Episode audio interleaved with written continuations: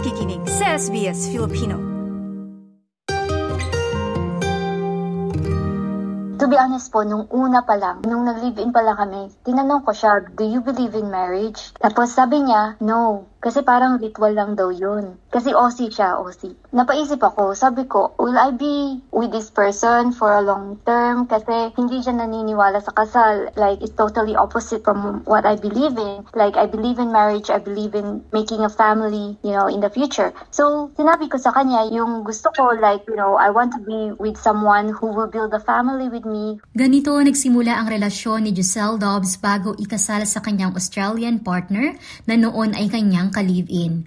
Isang registered nurse si Giselle na nag-migrate sa Melbourne mula Antique. Dito sa Australia na niya nakilala ang ngayon ay apat na taon na niyang asawa. Bukod sa kultura, naging isang malaking hamon din noon para kay Giselle ang pagkakaiba ng kanilang paniniwala tungkol sa pagpapakasal. And over time, sa pagsasama namin, parang nag-change na din yung outlook niya in life. And yeah, nag-propose siya sa akin nung nag-cruise kami to New Zealand. Uh, dinala niya ako sa jewelry shop. Tapos pinatry-try niya sa akin yung mga sing-sing. Tapos nung may nag, ano, nagustuhan na ako dun, sabi niya, okay, let's get married na. Bago pa ikasal noong 2019, marami ring mga bagay ang ikinonsidera ni Giselle at ng kanyang asawa, lalo pa't kakasimula pa lang ng pandemya pandemya noon. Right after the marriage, you know, nag-honeymoon kami. So we went to another cruise. And then pagbalik namin, February, nagla-lockdown, lockdown na. Wala nang mga flight. And then parang one year din kami nag-honeymoon. Yung mostly, yung uncertainty at that time. Kasi no one knows what COVID, how, you know, how COVID affects people and a lot of news na namamatay ng mga tao. And plus, I work as a nurse at that time. Dahil nga sa pandemya, ay halos ganito rin ang sitwasyon ni Jessa Marcos mula Leyte na may Australian partner sa Gold Coast.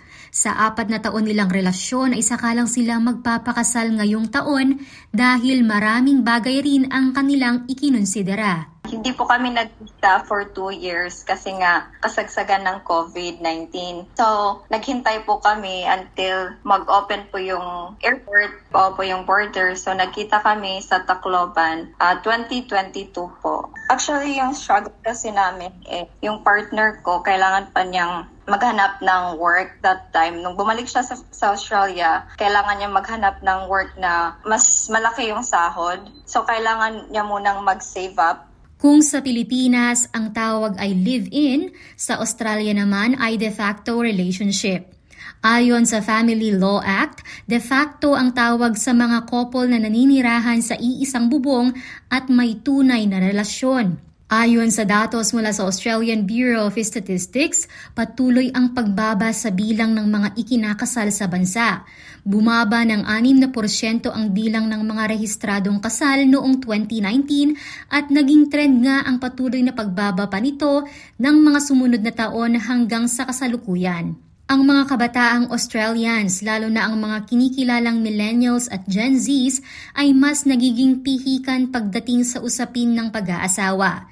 Isa sa mga nakikitang dahilan din ang mas pagbibigay ng halaga sa kanilang personal na kalayaan at propesyon o karera. Ito rin ang napansin ni Aaron Estabilio kahit na pitong buwan pa lamang siya sa bansa.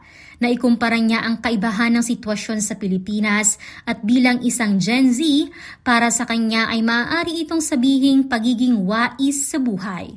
Siguro dahil open na mga tao ngayon sa concept ng live-in, which alam naman natin na sa ganitong setup ay walang masyadong pressure to keep the relationship up. Marami ng mga Australians na okay sa ganitong agreement, para at least siguro if hindi man mag-work ang relationship nila, maybe they think na they don't have to go through a difficult process just to avoid the marriage. Also, maaari din nating tingnan sa perspective na masyadong costly ang pagpapakasal ngayon.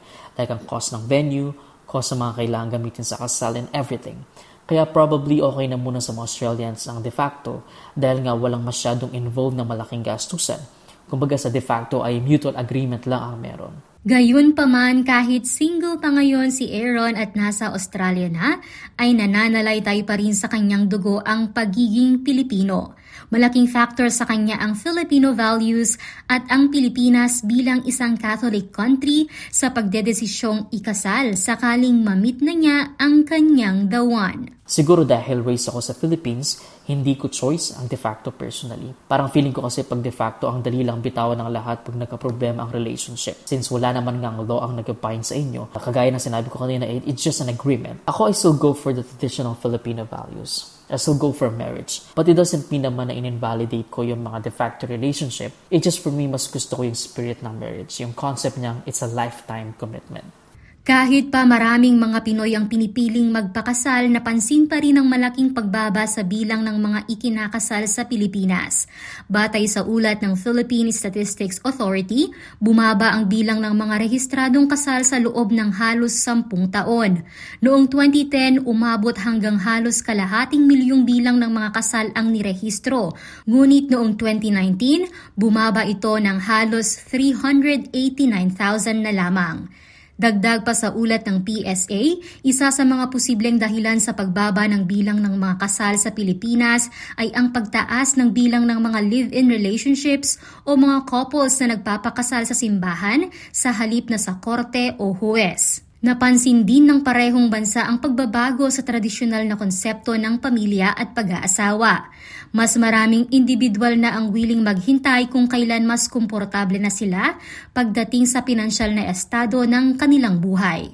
Previously, nung siguro mas bata ko yon kasi dahil sa culture natin, marriage talaga agad-agad Parang ganun. Pero nung magsimula nung nakasal ako, tapos nagkapamilya, nagkaanak, parang sa tingin ko, mas na-realize ko na mas okay na mag-live-in muna. Kasi check mo talaga kung okay kayo magsama sa isang bubong kasi hindi siya madali. Kasi magkaiba talaga kayo kahit na super kilig kayo dati or sa tingin nyo super compatible kayo sa isa't isa. Iba pa rin talaga pag magkasama na kayo araw-araw. Kasi makikita nyo na lahat. Tingin ko, live-in muna, tas kasal pa din. Yan naman ang opinion ni Roxanne Roxanne McConaughey mula Geelong, Victoria.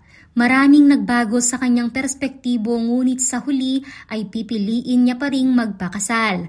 Naging hamon din para sa kanya ang culture differences challenge talaga siya as in. Una, yung pagsasama pa lang itself, challenge na.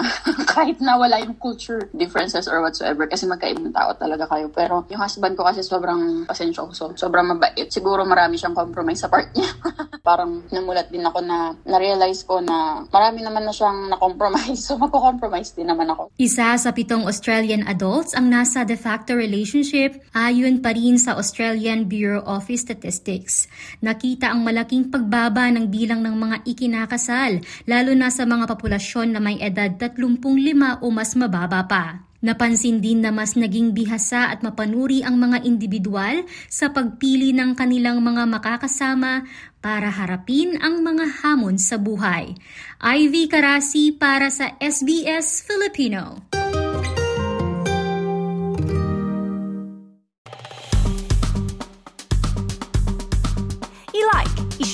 Mag-comment, sundan ang SBS Filipino sa Facebook.